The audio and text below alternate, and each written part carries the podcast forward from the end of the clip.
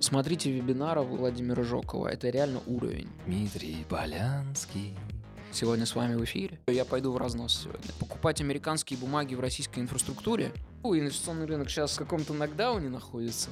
А зачем ты инвестируешь? Я думаю, что э, если рынок выжил, то значит он нам всем нужен. Где подвох? Нет подвоха, не может быть. А подвох должен быть. Кульминация. Катарсис. Да, и потом была просто чумовая развязка. Фин-терапия. Это диалоги о финансах с яркими нотками психотерапии. В своей жизни я принимал ряд решений, которые привели меня в мир инвестиций, где я встретил своих единомышленников. О чем обычно говорят инвесторы? Они изучают компании и меряются процентами. Я бы хотел показать, кто такой инвестор, о чем он думает, как он находит свой жизненный баланс. Вы можете посмотреть или прослушать нашу запись на многих платформах YouTube, Zen, Apple Podcast и прочее. Подписывайтесь, чтобы не пропустить новые записи. Все ссылки на гостя вы найдете в описании. Всем привет! Вы попали на финтерапию, и сегодня у нас в гостях Дмитрий. Э, Привет, Владимир. Э, Мне немножко э, робко, немножко неудобно, потому что я привык, как правило, находиться вот на твоем месте. Но сегодня придется, как это говорят, выйти из зоны комфорта и посидеть все-таки на вот этом месте. Э, Поэтому ты босс, ты тут все знаешь. Мы а мо- я поотвечаю на твои вопросы. А Мы можем начать э, с твоих вопросов ко мне, если хочешь, если тебе так комфортно. А, слушай, да вот э, боюсь, что не надо. Вот. Я просто скажу, что я так серьезно подошел к теме. На выходных посмотрел целых два твоих эфира. Клево. Э, чтоб Мне очень приятно, честно, очень приятно. Погрузиться как бы в эту атмосферу, вообще как бы уловить смысл подкаста, формат, чтобы не ляпнуть тут какую-нибудь глупость, которая выбивается из него. Вот поэтому все сегодня Если будет... что, подрежем. А, хорошо. Хорошо, значит, значит, все, я пойду в разнос сегодня. Е, е, так и надо, так и надо. Супер. Сегодня расслабон. Э, Поскольку у нас так уж вышло, что э, в канале в основном мужчины, э, в основном инвесторы. Я очень надеюсь, что однажды нас будут смотреть еще и девушки или слушать. Поэтому напишите в комментариях, пожалуйста, об этом. Э, Нравится ли вашей второй половинке или, возможно, вашей сестре наши подкасты. Ну и, конечно, Дима, расскажи, пожалуйста, как ты пришел к этому? Почему ты выбрал именно такой путь и как так вышло, что ты одновременно а, инвестор, и у тебя такой богатый опыт, связанный с медиа? Эм, Как ты там оказался?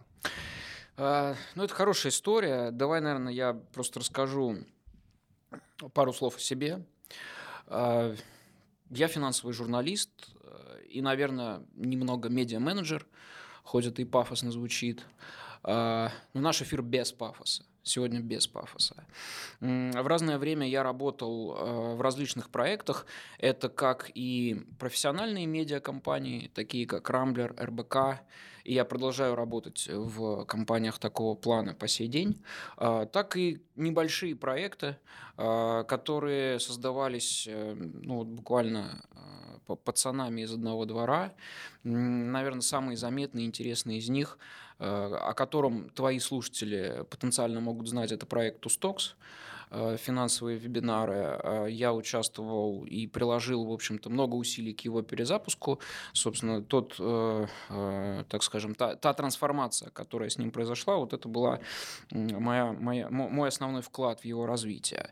А, Ну, мне кажется, что я как-то очень скомканно сейчас говорю, сумбурно. Если вот так обобщать э, и сделать небольшой summary из того, что я сказал, то вот о себе э, в третьем лице я могу сказать следующее, что это парень, э, у которого есть экспертиза и определенное понимание того, э, как в России делать э, финансовые медиапроекты. Медиапроекты о финансах и инвестициях. Наверное, вот как-то так.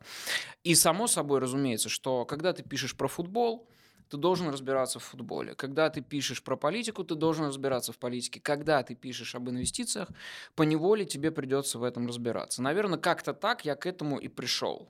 То есть я пришел э, к этому через интерес к медиа, но как-то вот так вот все закрутилось, завертелось. У меня был приятель, а, который вот еще там с института интересовался акциями, там, облигациями.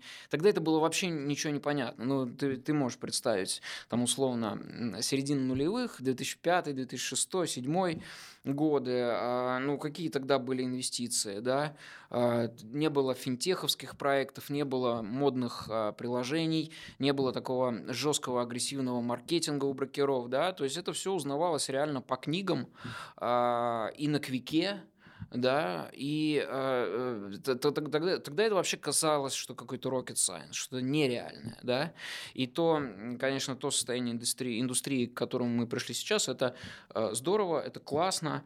Эм, вот таким образом, в двух словах, я пришел к идее инвестирования, э, которая со временем засосала, и я стал частным инвестором, и я сам веду портфель, и за всем этим слежу. Конечно же, э, конечно же, это такая, такая, такое болото в хорошем смысле. Из него уже, мне кажется, выход только вперед ногами. Понимаю. Ну а ты выбрал в итоге информацию. А почему, например, не работа в брокере или в какой-то финансовой организации? Почему именно а, инфа? Э, слушай, э, хороший вопрос. Э, и более того, ну, в теории я мог бы поработать в брокере или в какой-то финансовой организации, потому что у меня есть даже профильное образование. у меня два образования. Первое – это специалитет МИРЭК, мировая экономика, а второе – это магистратура в вышке, программа называется «Менеджмент СМИ». А, не, не знаю, почему так вышло. Может быть, на тот момент, когда решалась вот эта моя судьба, я был больше увлечен все-таки тематикой медиа. Я помню, что я прям горел э, э, этими всеми делами. Это где-то 12-13 год. А, я хотел непременно а, создать что-то свое, какой-то свой собственный медиапроект, плохой, хороший, там, не знаю, в одной тематике, в другой тематике, пофиг в какой вообще, неинтересно. Не волновало, вот мне просто хотелось понять вот эту всю анатомию. Но там по ряду причин и определенным образом сложились обстоятельства, мне было интересно на тот момент поработать именно с инвестициями. И тогда, кстати, один, а, одна из интересных идей была как раз Америка. А, при том, что а, СПБ биржи еще не существовало, вот в том виде, в котором она существует сейчас, не существовало, не, не было такого доступа к зарубежным бумагам, а, но, но вот эта идея, она витала в воздухе. То есть получается, что э, в тот момент ты решил погрузиться просто в это с головой, ну и заодно сделать это любимым делом, правильно? Ну, типа того, да. Ну, еще, еще параллельно, конечно, я занимался своей, э, так скажем, ну, не знаю, медиа-карьерой, это громко, э, но я на тот момент работал на радио Финам ФМ, это было, по сути, единственное инвестиционное радио в России, хотя вопросы а, фондового рынка на тот момент, наверное, еще затрагивались где-нибудь а, нет, нет, я вру. Конечно, конечно, я вру. А, безусловно, в то время уже был Business FM, где о рынках говорили как бы в полный голос. Коммерсантъ FM, который был в некотором роде репликой из Business FM, и тоже говорили об этом. А, был Финам FM, где я работал, и еще, наверное, этих тем а, касались Вести FM. А, там были информационные выпуски именно по тематике фондового рынка, вот там это тоже обсуждалось. И я был тогда ведущим на радио, новостником на Финам ФМ. И как тебе? Э, я, я совершенно точно помню, что э, я, значит, тогда получал 50 тысяч рублей в месяц. Э, это было не очень много. И, и ну, довольно-таки большую долю от зарплаты я ежемесячно отчислял на вот эти свои эксперименты. Я постараюсь как... специально заморочиться и найти какую-нибудь вставку такую сейчас в наш аудиоподкаст, типа Дмитрий Полянский. А, радиоджингл. Окей, окей, да, там Дмитрий Полянский. Эм, сегодня с вами в эфире.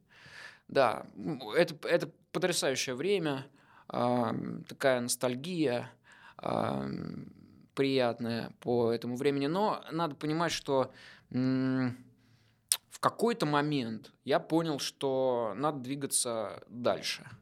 Надо потихонечку заканчивать с радио, и я увидел гораздо больше возможностей в сфере digital, собственно, в которой я сейчас работаю. А digital это, по сути, э, как радио, только ты не говоришь, а больше пишешь.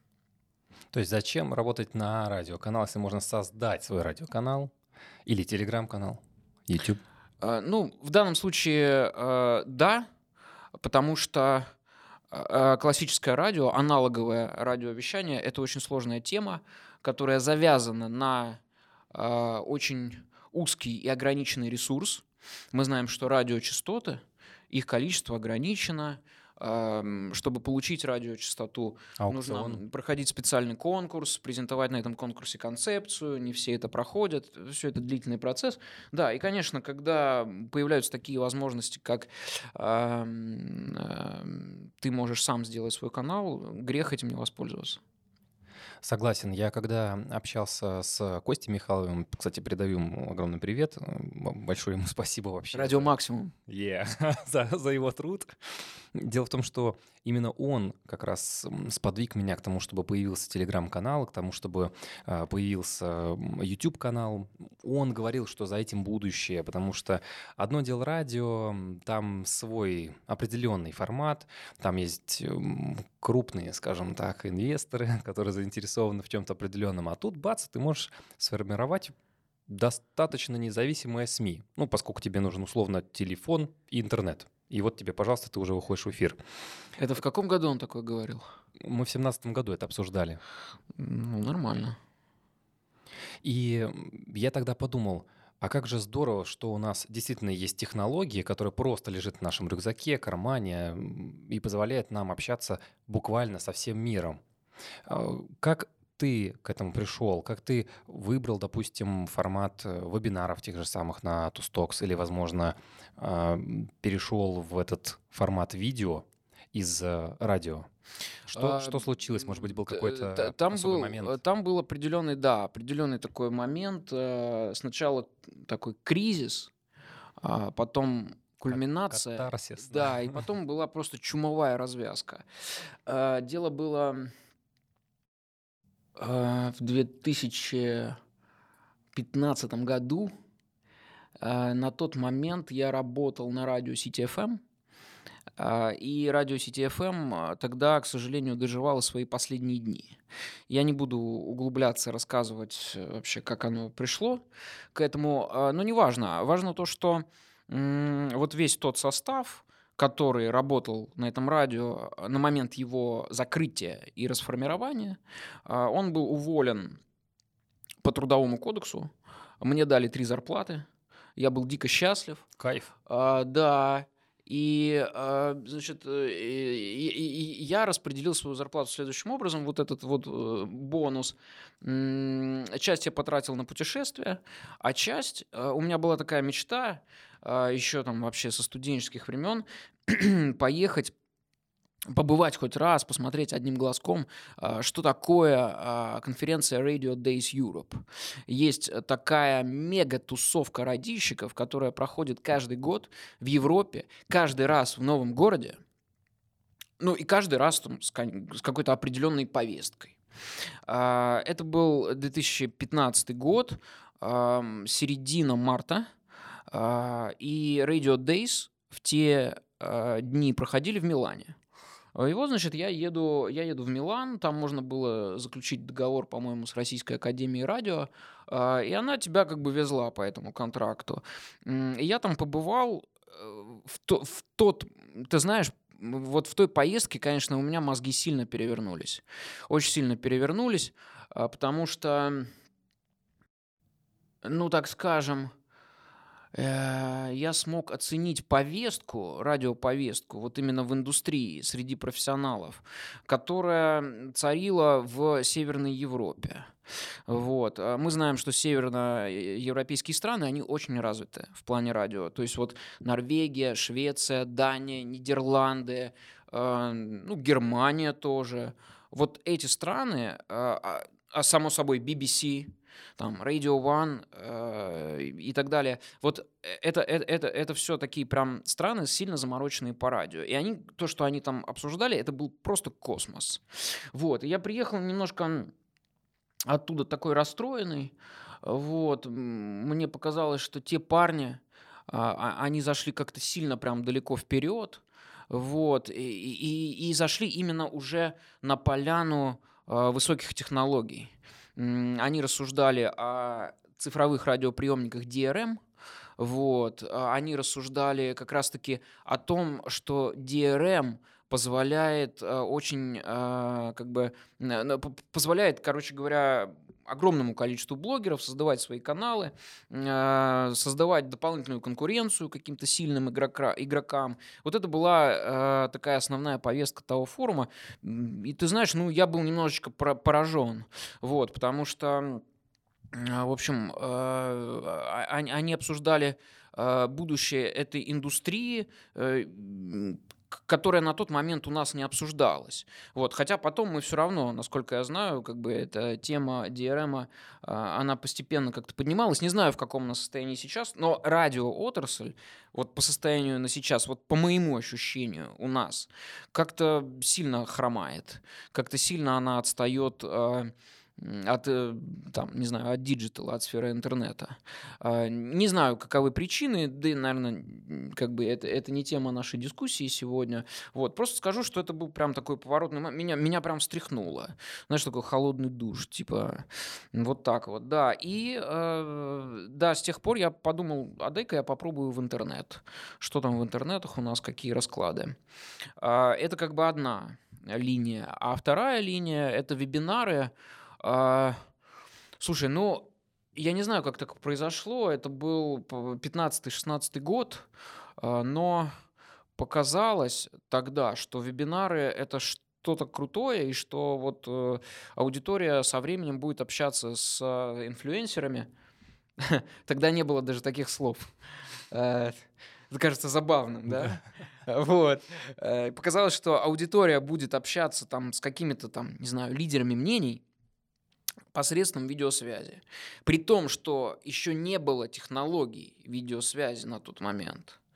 А, ну и формат Бизон тоже. И формат, очень тогда был формат Бизон, тогда были очень такие самопальные программки а, для видеосвязи, которые а, ни у кого не запускались, постоянно лагали.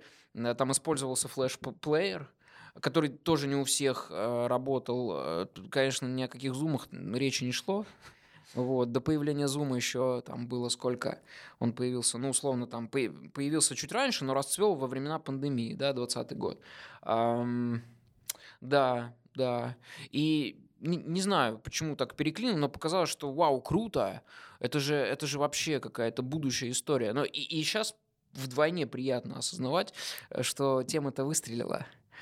Да. Про инвестиционную тему молчу. Инвестиционный рынок сейчас, наверное, в какой-то в каком-то нокдауне находится. Да, а вообще тема вебинаров, ну, она живет, еще будет очень долгое время жить. Потому что, а как иначе? Только так. Надо же людям общаться в современном формате после телефона с диском нужно переходить на новый э, виток технологий. Ну а что касается рынка, мы же увидели, какое произошло, произошло вообще серьезное движение, связанное с объявлениями каких-то хотя бы дивидендов после того, как у нас китайский представитель приехал в страну. Э, вот как ты считаешь, что вот это вот мартовское озеленение на российском фондовом рынке, это все-таки закончится? Это какая-то краткосрочная тема? Или нет? Ну, я думаю, что это однозначно хорошая тема. Но все-таки нужно быть осторожными.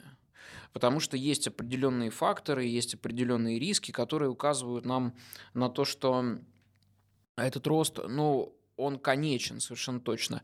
Э, не надо забывать о том, что все же бум инвестирования закончился, по крайней мере, вот тот, который мы видели с, там, с 19 по 2021 год. Не надо забывать о том, что есть э, твердые цифры от Банка России, э, снижение интереса инвесторов к фондовому рынку, э, ЦБ фиксирует э, то, что средний чек инвестиций упал, если я не ошибаюсь, в два раза, с 400 тысяч рублей до 200 тысяч рублей. Как бы это твердые цифры. Вот. Ну и момент, то, что рынок все-таки сломан. Давайте смотреть правде в глаза. Это факт. А, он не хороший, он не плохой, а, но это то, с чем приходится работать. Вот, поэтому я ни в коем случае не кошмарю. Я думаю, что если рынок выжил, то значит он нам всем нужен. Вот, просто я скорее беспокоюсь не о том, а будет ли он расти раньше, э, дальше. Да? Я скорее беспокоюсь о том, а будет ли следующий бум инвестиций. Вот. И мне кажется, что следующий бум инвестиций, возможно, будет лет через 5-10, как-то так. Потому что те процессы, которые понадобятся для восстановления отрасли, они не быстрые.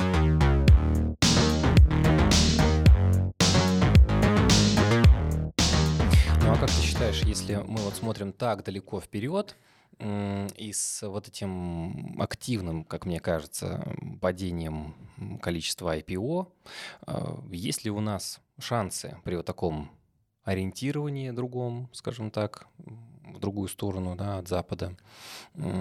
Есть ли у нас какие-то шансы почаще выдвигать новые компании, может быть, какие-то новые проекты, новых предпринимателей из малого бизнеса в средний поднимать? Как ты на это смотришь? Потому что мне это интересно с точки зрения того, что у меня скоро на подкасте появится рубрика с предпринимателями, и мне хочется показать аудитории, вот какой сейчас вью у предпринимателя. Что ты об этом думаешь? Вот наши предприниматели, которые сейчас остались в России, которые обеспечивают рабочими местами многие площадки, они же во что-то верят, они как-то делают ставку достаточно серьезную в рискованной обстановке. Угу. Ну, я думаю, что ну, вот будет ли бум IPO а, каких-то новых бизнесов, да, но это в первую очередь зависит от предпринимателей, да, как бы биржа же для этого ничего не сделает, а, ну, ну, потому что она и не должна ничего делать для этого. Биржа – это место, куда приходит бизнес и говорит, я хочу разместиться, да, а зачем нужно размещаться на бирже? Для того, чтобы привлекать капитал в свой бизнес. А, соответственно, а, у нас э, должны появляться какие-то капиталоемкие идеи, капиталоемкие истории, да, которые требуют такого капитала. Будут ли они появляться? Да. Почему не будут? Ну, слушай, там, не знаю, в международной политике могут происходить разные дела, а, но люди, э, особенно в России, они всегда будут а, изобретательными, инициативными, такими смекалистыми. Вот. А, и я, думаю, что-то будет изобретаться, выдумываться, потому что как бы международные дела международными делами, но вот наш огромный рынок, российский, он никуда не делся. Такое количество людей, как в России, нигде не живет. А, такого там города с таким потреблением, как Москва, нигде нет. Ну, в Восточной Европе совершенно точно. Да, а, и, и, и во многих странах Азии совершенно точно.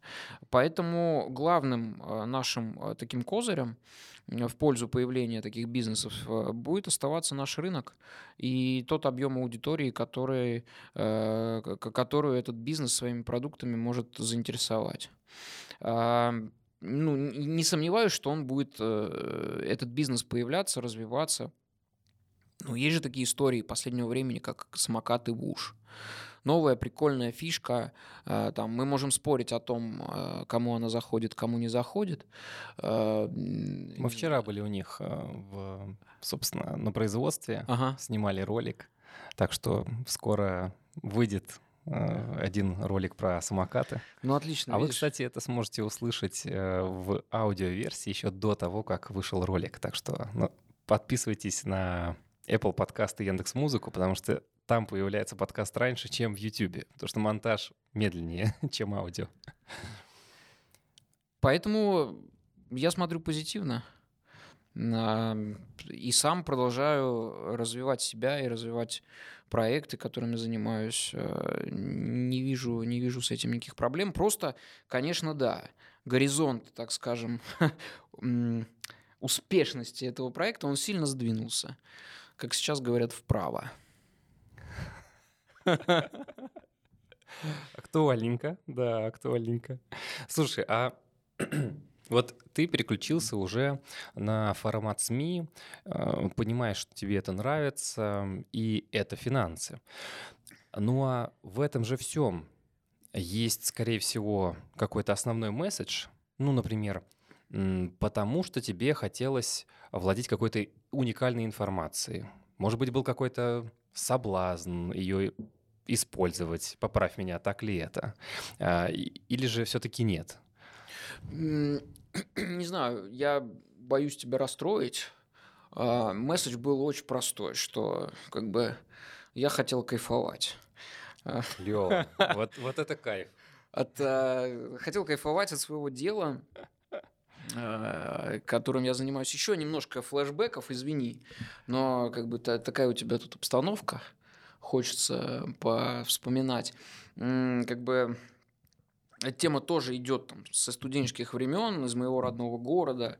У нас там была рок-группа, а, мы играли, мы играли музыку, мы играли песни. Я в этой группе был, ну, можно сказать, таким, знаешь, как бы а, таким ди- ди- директором, как это сказать, директором ансамбля.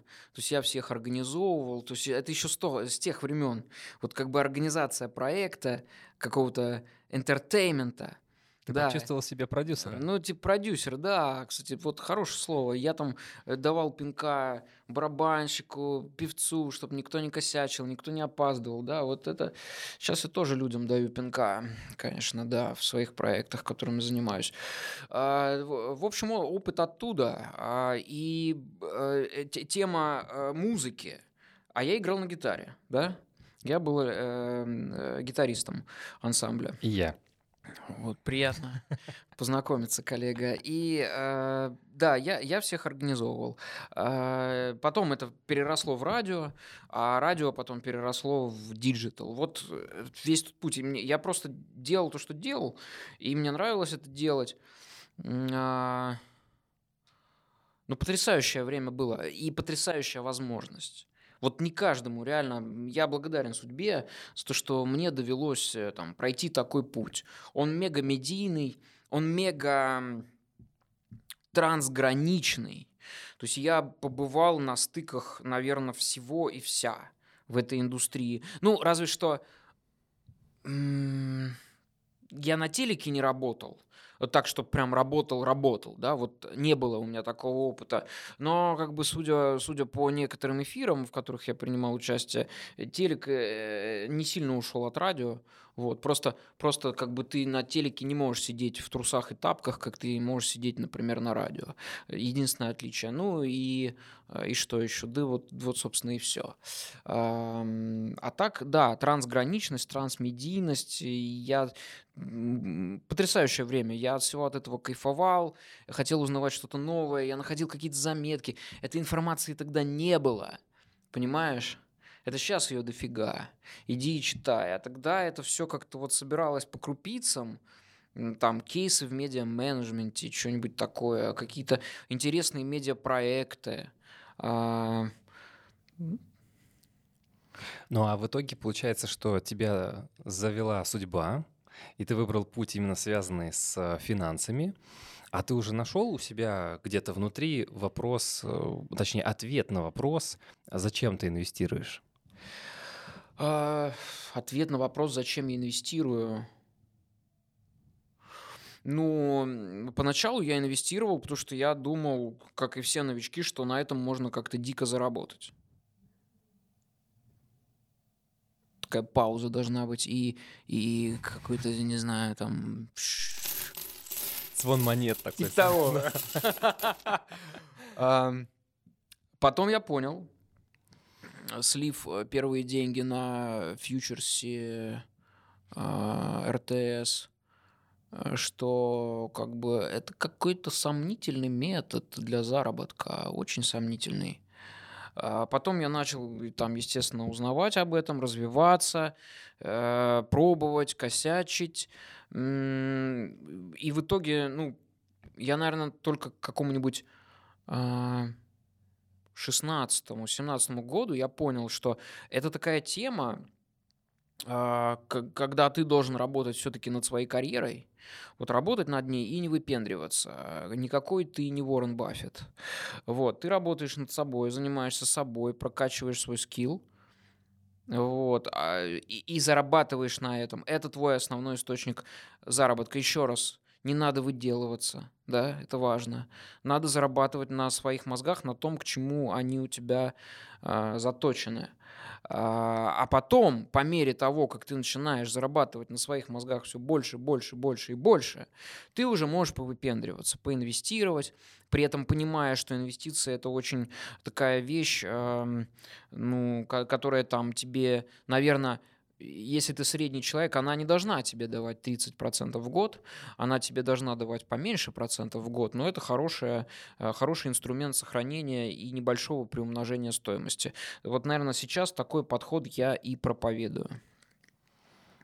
То есть сохранение, дополнительный доход, а ты как-то диверсифицировал свой капитал, может быть, в недвижимости или а, нет? Вот это хороший вопрос, э, учитывая твой бэкграунд в недвижимости. И, и я, честно говоря, даже э, мысленно даже вот прокручивал, что я расскажу Владимиру об этом. Вот, наверное, сейчас я нахожусь в той точке, когда я готов помимо инвестиций в финансовые активы, да, то есть в ценные бумаги, рассмотреть еще инвестиции в недвижимость. И никогда раньше об этом не задумывался, честно, по ряду причин, а, в том числе считая этот метод слишком бабушкиным каким-то таким, да, метод, метод наших родителей, там, купить гараж, вот чего-то такое, купить дачу, дачу вот что-то осязаемое, да, купить машину, чтобы деньги не пропадали, да. А сейчас, э, ну, потому что мир сильно поменялся, мозги тоже сильно поменялись. Э, конечно, конечно, я думаю, что инвестиции это нормальная э, часть портфеля в жизни нормального человека. Не надо ими гнушаться, а тем более сейчас интересный момент. Возможно, мы находимся в самом низком цикле ключевой ставки или почти низком. Да, ну то есть сейчас, в общем, есть истории, есть идеи, и отказываться от этих вариантов просто, э, я бы сказал, преступно. Я помню, что можно тебя поздравить в этом году. У тебя родился ребенок. Вот. А значит, значит, тебе доступна семейная ипотека, чувак. Думал ли ты о том, что можно применить каким-то образом эту льготу от государства? Или а, все-таки еще пока не задумался? Ну, вот прям так детально я не подошел к вопросу, но я думаю, что все впереди. А, все впереди. Ну, вообще инвестирование в недвижимость это определенно для меня там тема этого года. Я, безусловно, собираюсь углубиться. А, а вообще дети это тоже интересная такая история. А, которая наталкивает на многие мысли, прям на целый спектр мыслей, которые раньше в голову тебе не приходили никогда. Например, вот дети это что такое? Это инвестиция или это не инвестиция? Пока что это как вот мы с тобой пока ехали э, на эскалаторе, ржали, что это капекс, да. который не отбивается, не окупается. И в виде, в виде чего он вообще прилетит к тебе бумерангом в будущем, кто его знает, да?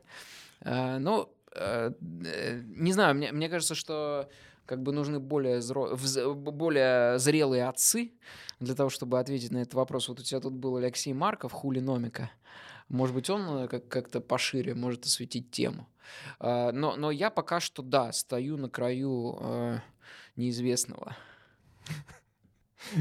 Слушай, тема действительно очень интересная и животрепещущая, потому что ну, я вот, например, на подкасте с Сержем, а вот здесь появится ссылочка, сможете посмотреть, э, как раз обсудил эту тему, что есть э, три варианта, как э, достичь бессмертия. Компания, а, сделать что-то творческое необычное, типа картина, поэма ага. или музыка, по которой тебя будут вспоминать. И, конечно, потомки. Э, есть ли у тебя какой-то, ну, возможно, семейный план такой, знаешь, инвестиционный? Иногда он может быть там связан с тем, чтобы для там, любимого ребенка делать какой-то портфель из акций, какой-то особенный, который 10 лет ты, допустим, трогать не будешь. Или, возможно, это какой-то актив э, типа квартиры, там, не знаю, студия в Москве, которая там 20 лет сама по себе будет просто сдаваться в аренду под э, дешевый процент, и он там будет либо жить, либо сам, допустим, будет сдавать, получать такой дополнительный доход. Э, как ты к этому подходишь? Ну, вот смотри, это хороший вопрос. Я пока не думал так далеко, э, типа составить портфель ребенку, но, наверное, там ребенку э, к эм, к определенному, к определенному времени дать ему, например, квартиру в Москве, это хороший старт. Это реально хороший старт. И если он при этом а, был правильно воспитан, э, там, с грамотными посылами и ценностями, предпосылками, да, то он сможет эту квартиру э, применить правильно, вообще сможет правильно сложить вот этот жизненный пазл. Э, ну, собственно, как бы логичный тезис. Э, про портфель не знаю, не думал, как бы не буду сейчас э, ничего говорить об этом, просто потому что ну, нужна подготовка. Вот. Но при этом, при этом я думаю, что как-то а, начинать работать, какие-то первые заработки, первые летние, там, я не знаю, стажировки, вот это вот, а, это точно про меня. Я буду, конечно, таким суровым отцом вот в плане таких вещей. У меня ребенок будет работать э, с измолетства, как говорится. Э, ну, потому что он должен познать этот вкус. Э, и, и особо баловать деньгами тоже, наверное, не хочется. Чтобы не получилось, как в той книжке «Мой сосед миллионер», когда они проводили статистику с э, автором, э, рассказывали о том, что, э, значит, вот эти миллионы долларов, которые там копили родители или дедушки, в третьем поколении уже все были потрачены, конечно. купили себе там Конечно, тачек. конечно, и это, это полнейшее такое, в общем, извращение типа, чтобы ребенку сразу свалился на голову там какой-то миллион или миллиард ну, не знаю, лю- любой человек э, инвестор, а у тебя же тут только инвесторы, как я понимаю. Ну и в скором Пока времени еще, да. предприниматели, да, он тебе скажет, что это, наверное, не очень правильное воспитание. Да, ну а как э, ты хочешь подходить к вопросу будущего, потому что у нас так много э, вариантов, в какую сторону мы идем, я имею в виду про общество, mm-hmm. да, вот общество наше, оно а, развивается даже в том числе и в какие-то а, новые метавселенные, и это в, допустим, пятилетней давности, в десятилетней давности казалось совершенно чем-то непостижимым, а вот они уже, пожалуйста, э, технологии формата фильма «Газонокосильщик», если вы помните такой, э, они уже вот здесь. Да, конечно, самолеты еще пока жгут керосин, да, машины не летают, э, но все-таки мы потихонечку туда движемся. И хочешь ли ты сам как-то сделать такой вклад в это будущее э, вместе с э, индустрией, которая развивается. У нас же там их много, и 5G, и, ну, в смысле, передача, значит, информации, и какие-то там микрочипы и прочее, прочее. Или все-таки вот как было, нефть, углеводороды, так вот и идем, потому что без этого мы не получим то самое электричество, которое нам необходимо для новых технологий. Э, как ты в данный момент смотришь на это? Мы сейчас вот записываем подкаст в 23 году. Э, что тебе ближе? Ну, ты имеешь в виду, у, у тебя какой вопрос, глобальный или локальный? Глобальный, глобальный, как будет, глобальный. Как будет развиваться наше общество, или локальный, что буду делать лично я? Uh, Мне бы было комфортно ответить на локальный. Хорошо. Но, но опять-таки, хозяин-барин, ты здесь босс. Давай, потому что я же не знаю, может быть, у тебя там и IB, и, и прочие какие-то есть еще варианты. А, я не в курсе. У меня, например, нет IB счета, поэтому я ну, пока что нет, ну не ты... нацелен держать э, в нашей инфраструктуре, допустим, зарубежные акции. Я пока на нашем то, рынке. То есть ты имеешь в виду вот применительно э, к инвестициям, да? Да, да, да. А, ну вот э, конкретно сейчас, в этот э, момент времени, я инвестирую в российский фондовый рынок, инвестирую не очень много. Ес- Естественно, инвестирую через российского брокера.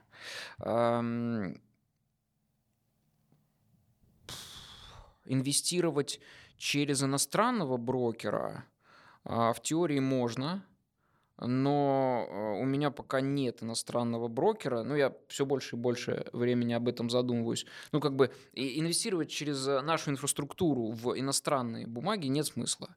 Согласен. На мой взгляд. Э, Равно как и нет смысла получать квала. Потому что зачем тебе квал?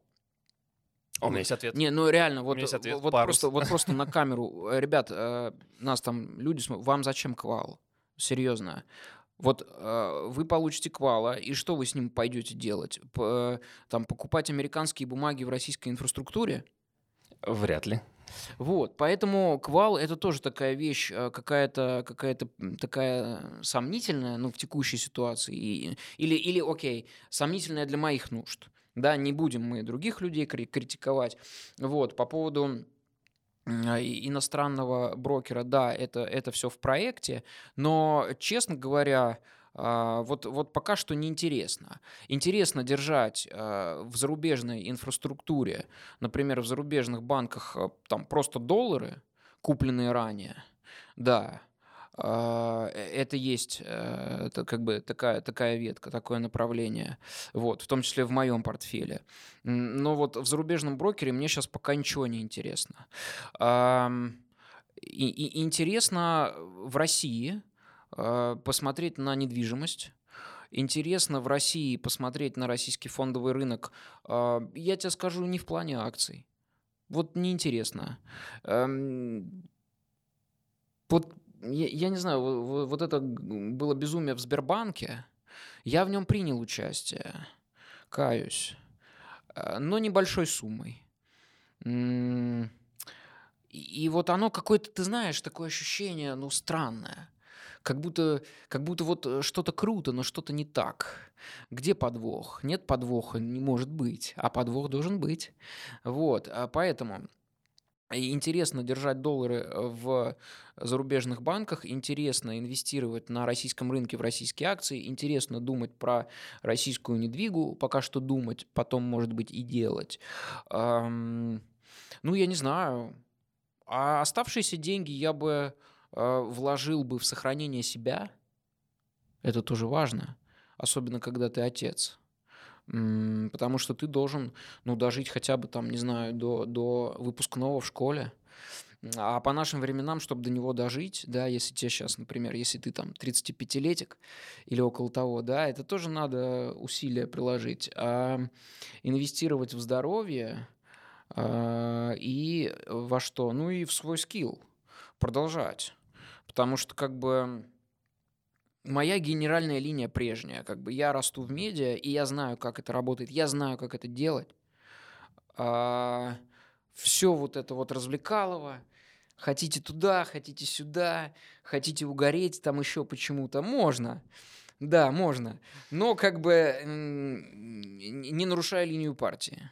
А линия партии, понятно, что, ну, как бы тебе вот это дано, а, будь добр, там, занимайся. И, и, и, и более того, а, ну, и- ну, я бы хотел бы пока, попрокачивать эту тему дальше. Я, к сожалению, давно себя не прокачивал так профессионально, потому что как-то, блин, много всего, а, надо и то, и все, везде, вот это какая-то суматоха, там, не знаю, последние 3-4 года в моей жизни это вообще такой жесткий период, но он мега активный и мега продуктивный. Да, а когда-нибудь, не знаю, когда я, может быть, что-то там скину с себя, я бы поучился. Вот, что-то новое узнал бы с удовольствием. Ну, а ты говоришь про недвижку. Это тоже часть портфеля. Мгм. Ты пойми, никто это не воспринимает как часть портфеля, свой скилл и свое вообще состояние, в том числе состояние в, голове. А это часть твоего портфеля. Потому что если у тебя хреновое состояние в голове, то у тебя и в портфеле будет как-то вот не очень. И решение будет так себе. Мгм. Слушай, ну вот ты говоришь про недвижку. Ты имеешь в виду какие-то бумажные версии ее? Или прям, ну, такую реальную, не запив, я имею в виду. Вот как Не, ты, я, ты я про имею в что? виду вот э, ту версию, э, как, как э, меня поразило на самом деле. Я в этой теме, ну, вообще прям а, как бы такой, э, в общем, начинающий инвестор. А, Меня поразил твой вебинар, а, на котором смотрите вебинары, вебинары Владимира Жокова. Это реально уровень. То есть это как бы такая вообще такой опыт, такое видение, а, такое понимание рынка, ни у кого такого нет. И он а, как бы не инфо-цыган, сто процентов, проверено. А, вебинар, на котором ты Вам на сравнивал... подкасте не видно, но я сейчас краснею, короче. Спасибо за такой приятный отзыв. э, вебинар, где ты сравнивал, ты прям там сопоставил так круто, что вот эта однушка советской планировки а, с маленькой кухней и большой гостиной. И это отстой. А вот это евро-двушка, а, там в какой-то современной застройке. А, у евро-двушки немного перевернутая вот эта конфигурация, то есть у нее Большая больше, кухня. больше кухня и изолированная, изолированная комната, ну, чаще всего спальня, она не очень большая чаще всего, ну, меньше, чем вот эта гостиная большая, соединенная с кухней, да, и вот это круто. И ты объяснял, почему это отстой и это круто, а, обе- обе- э, и, и как ты, ты знаешь, ну, блин, не знаю, я такого материала нигде не видел. Причем это на таких реальных живых примерах а, с пониманием вопроса. Это уровень, спасибо. Вот, м- мне интересны такие штуки. Посмотреть, э, подумать о них, э, там, посмотреть, э, чего и как они стоят, в каких районах, э, сколько они принесут, сколько они принесут, если их сдать, если их не сдать. Б- Там, ты классно сказал, что там вот эта вот студия Евро-двушка, а, типа, зачем вы стремитесь э, купить ее какой-то большой? Зачем вы хотите там 45 метров в ней или 40 метров в ней? А, Возьмите, э, если вы хотите сдавать эту евро-двушку кому-то и не будете в ней жить, И за так, э, 35-метровую так, заплатят столько же. Да, то есть это разница в метраже совсем какая-то небольшая, да, она вам не даст никакого потом притока в плане cash flow, да, вы только сейчас вбухаете деньги, а потом будете сдавать, по сути, за плюс-минус такую же сумму. Ну и вот такие вот инсайты, да, они классные. Их никакой, э, ребята, Роберт Кiyosaki в книге «Богатый папа, бедный папа» об этом не напишет. А вот Владимир Жоков это реально русский Киосаки, но гораздо круче. Гораздо круче, потому что про, Благодарю. про Киосаки там как бы есть тоже момент. Не все люди его считают честным парнем.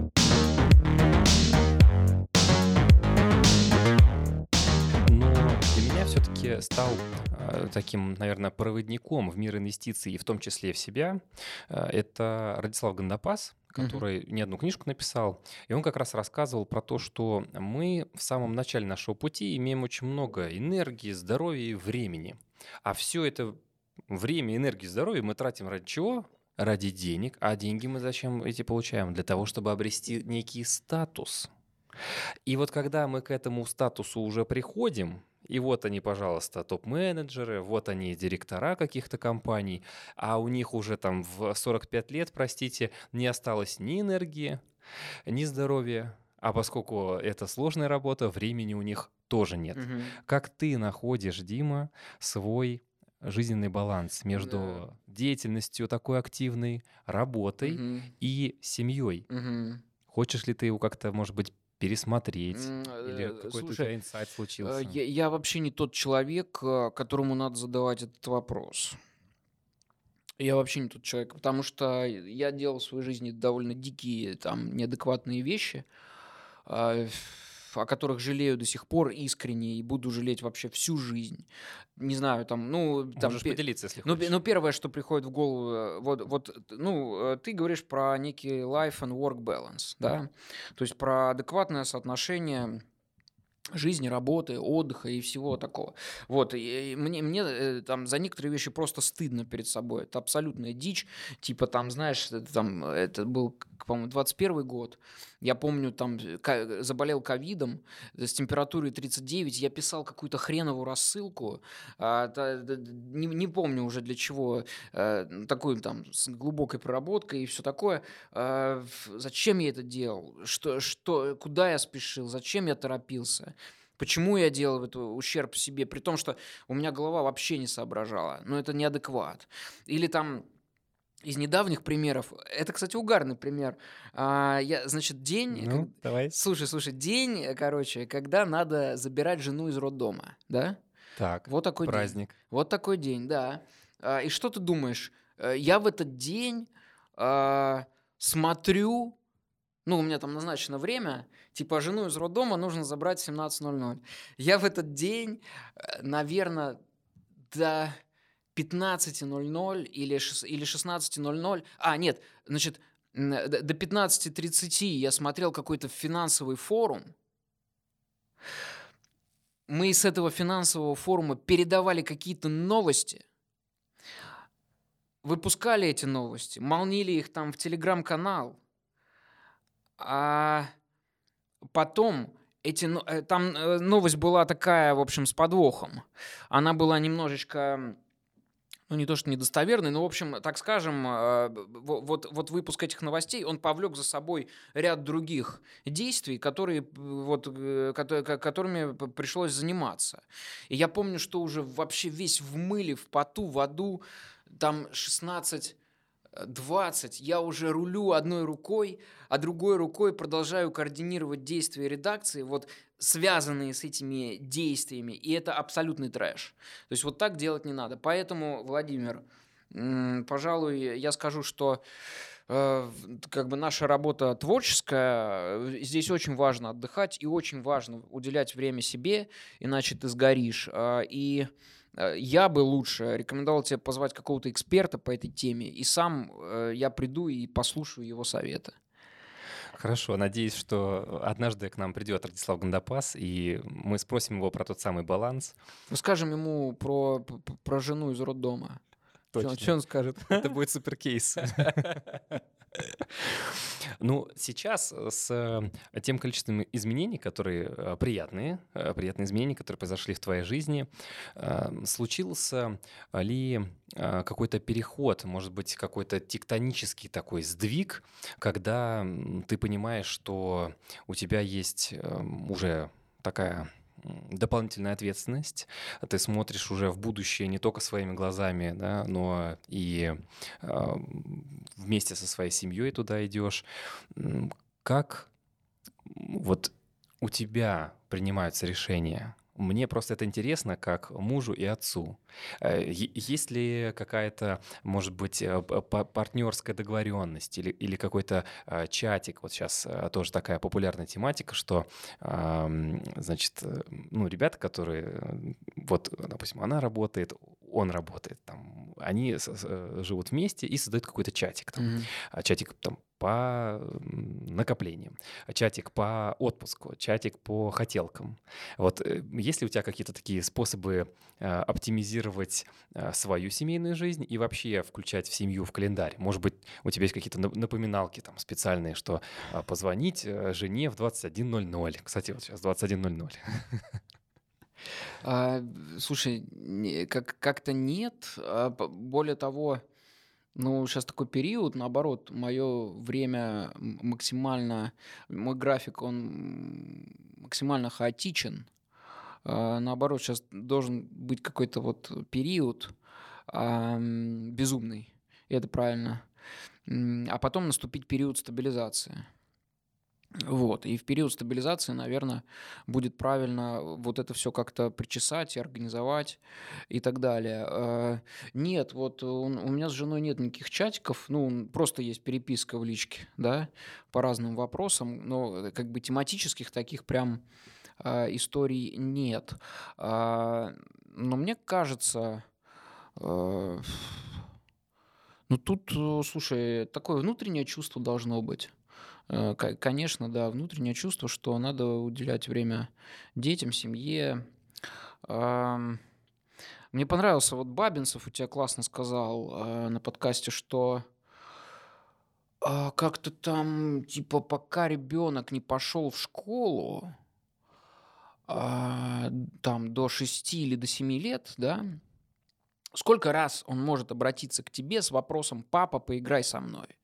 Наверное, что-то около 300 раз прикинул Бабинцев. Это Оскар Хартман А, сказал, да, в одном господи. из своих интервью. Да-да-да. А, Господи. а- а вы с Бабинцем а, А мы это обсуждали, Да-да-да. Э, ск- Сколько, значит, раз ребенок может подойти к тебе, пока не пошел в школу, с э, запросом «папа, поиграй со мной», да? Ну, там, наверное, типа 300 раз. И... За всю жизнь. Да, да, это очень такое важное э, высказывание, потому что если бы я это не услышал, я бы об этом не задумался. Блин. Ну, потому что, потому что вот... Я, сейчас вообще поражен, потому что э, э, ты, ты это говоришь, потому что ты это пропустил через себя. Это, это такой кайф, что ты именно это услышал. Ты нашел для себя вот эту единицу знания. Блин, это, это сейчас так приятно, пипец. Я, я даже хочу это не вырезать, э, потому что я сейчас, я сейчас под эмоциями Плачь. такими Снимите нахожусь. это. Ну, мне, мне действительно очень приятно, что мы можем в общество нести пользу. В- Все по-разному. И то, что ты сейчас про это говоришь, это это очень, очень, очень круто, что это сработало, что это пусть такая аудио-видеотерапия, э, и чем больше, как мне кажется, осознанных родителей будет э, в нашем обществе, тем, ну, приятнее будет жить в будущем. Ну, э, слушай, сейчас, сейчас же как бы вообще все осознанное, да, все ESG. Если ты не ESG, наверное, с тобой что-то не так. Ну, и, и вообще сейчас как бы, не знаю, такая ситуация э, везде, во всех сферах жизни, что нужно быть э, как бы на стреме таким, знаешь, на чеку. То есть это уже как бы не 90-е, ты тут не забухаешь там, не уйдешь в запой на две недели. Ну, потому что, ну, потому что, а как? Невозможно. Ни технически, ни физически, никак. Вот, и, время более быстрое. Оно постоянно требует твоего какого-то присутствия, внимания. В общем, ну, э, слушай, время не выбирают. А, Надо просто э, выбрать для себя правильную модель поведения, и э, ты прав какой-то нащупать э, баланс между работой и, э, и жизнью. Мне Но, хочется- но я тебе скажу, ты, ты знаешь, на- его нащупать э, после 30 проще, чем э, до 30. Все-таки до 30 ты заряжен на карьеру, тебе хочется там бегать, прыгать, угореть по работе, по самые вообще не могу. То быть полностью в ней, вообще кипеть. М, Ну, не знаю. А по- Потом, с другой стороны, ты выгораешь, и это тоже часть такая процесса, что ты выгораешь, немножечко устаешь, э, начинаешь видеть вопрос по-другому, начинаешь уже как-то умно забивать, умно распределять. Это тоже правильно. Да, я помню это время. Э, Значит, э, многие очень сильно удивляются, когда я это рассказываю, но несмотря на то, что я так глубоко был связан с миром ивента и мероприятий, моя собственная свадьба с женой длилась 2 минуты 40 секунд. Значит, как это было? А Мы только что отработали огромный просто ивент, готовились к нему полгода, и в сам момент мероприятия мы не спали трое суток. Короче, мы задолбались очень сильно, потому что надо было сначала э, проследить за монтажом гигантского там экрана, притащить туда а, 400 киловатт энергии, чтобы это все дело работало, э, поставить огромную сцену, звук, свет, а я как технический директор отвечал как бы за это все. В итоге, когда все совершилось, я еще как диджей выступал на сцене. Ну, в общем, максимальная загрузка. Вот прям про то, что ты сейчас рассказываешь. Прям вот и- именно это и было в 26 лет. В итоге что получилось? Мы, значит, э, 23 числа просто без ног, потому что надо было на следующий день еще следить за демонтажом, чтобы ни- ну, никто ничего не сломал. Э, Значит, э, 23 числа мы просто валяемся без ног, спим сутки. И утром 24-го едем, значит, в ЗАГС, просто расписались и вышли, короче, оттуда, поехали домой, завалились спать. Потому что потом сразу после этого дня, 25 и 26 августа, мы опять делали мероприятие. 27-го вылет был уже в отпуск. То есть мы э, нашли такое э, максимальный тайм-менеджмент. Мы нашли маленький такой момент времени, в котором мы успели как бы пожениться, а потом опять работать. Ну, это же было гармонично тогда. Да, Правильно? да, да. Ни, ни у кого не было как бы претензий, скорее всего. Наоборот, как бы такой драйв, туда-сюда, движ. Да, сейчас бы это уже вряд ли зашло. Именно. И э, скажи, Дим, ты общаешься очень много с инвесторами. У тебя э, богатый опыт. Ты встретил несколько кризисов. Неужели не было ни одного такого момента, чтобы э, ты просто, ну, вот решил, короче, забить на это все, плюнуть и вот забыть про инвестиции? Просто вот тратить, потреблятствовать и не откладывать. А, слушай, ну, конечно, э, такие моменты были. Это, ну, моменты нормальные, цикличные они, скорее всего, следуют за рынком и повторяют его динамику. Кризисов я видел, к слову, не так много.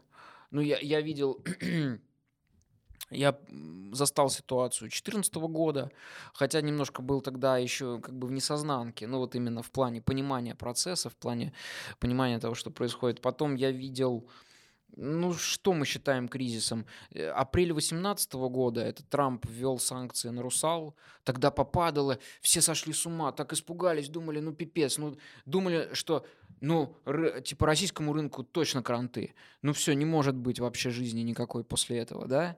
А теперь э, в 23-м году, сидя здесь, да, мы вспоминаем те времена, угораем. Слушай, какие мы наивные были, да? Вот. Потом 20 год, пандемия. Ну да, наверное, можно назвать кризисом. А, кризис, который закончился абсолютно дичайшим восстановлением на фоне тех вливаний, которые были сделаны. Вертолетными деньгами.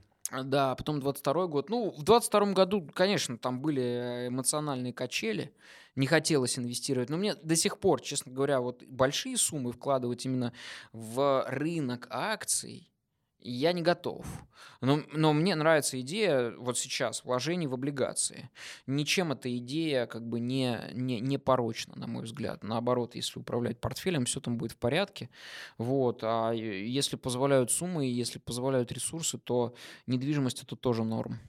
Вот. А другие какие-то схемы э, или инструменты, ну, не знаю, мне в голову не приходит. Инвестировать в стартапы я бы поостерегся, хоть и говорил э, буквально несколько десятков минут назад, что а, бизнесы будут появляться и бизнесы будут развиваться, но будут-то будут, да, но это не значит же, что нужно как бы во все подряд инвестировать. Вот, сейчас определенное время там, которое тоже закончится периодом стабилизации, и вот тогда можно будет совершенно точно подумать о каких-то стартапах и о каких-то таких э, нетрадиционных, супер рисковых инвестициях. Ну и я думаю, что ты ждал этого вопроса. Как тебе кажется, кто такой российский инвестор?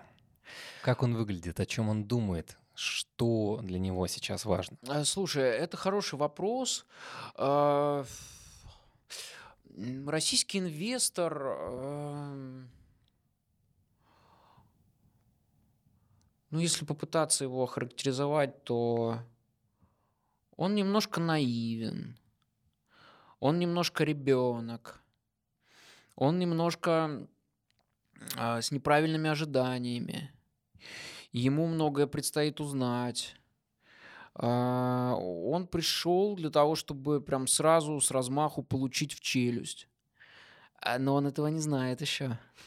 Вот, но он пришел. И ему предстоит через все через это пройти. Но при этом он там в силу неопытности, ну, в основном, а, как бы он считает, что... Ну, в общем, во многом он не готов к этим испытаниям. То есть таких прям людей очень настойчивых и каких-то упорных, их не так много. Вот. А, это российский инвестор, он неплох, он не хорош, но он немножко ребенок. Если его как, а, как бы охарактеризовать вот как стадии жизни, да, провести некую параллель, то Вот российский инвестор, он пока, а, он уже там не младенец, но он такой трудный подросток, ему тяжело. Он хочет, он такой, как бы, да, с фигой в кармане, он понимает, что ему нужно, вот, но, но, но он не прошел там через какие-то эволюционные процессы, через которые ему предстоит пройти. Вот, и э, это время, это просто надо ждать, и просто надо делать нашу работу. Вы делаете здесь, в этой студии, потрясающую работу.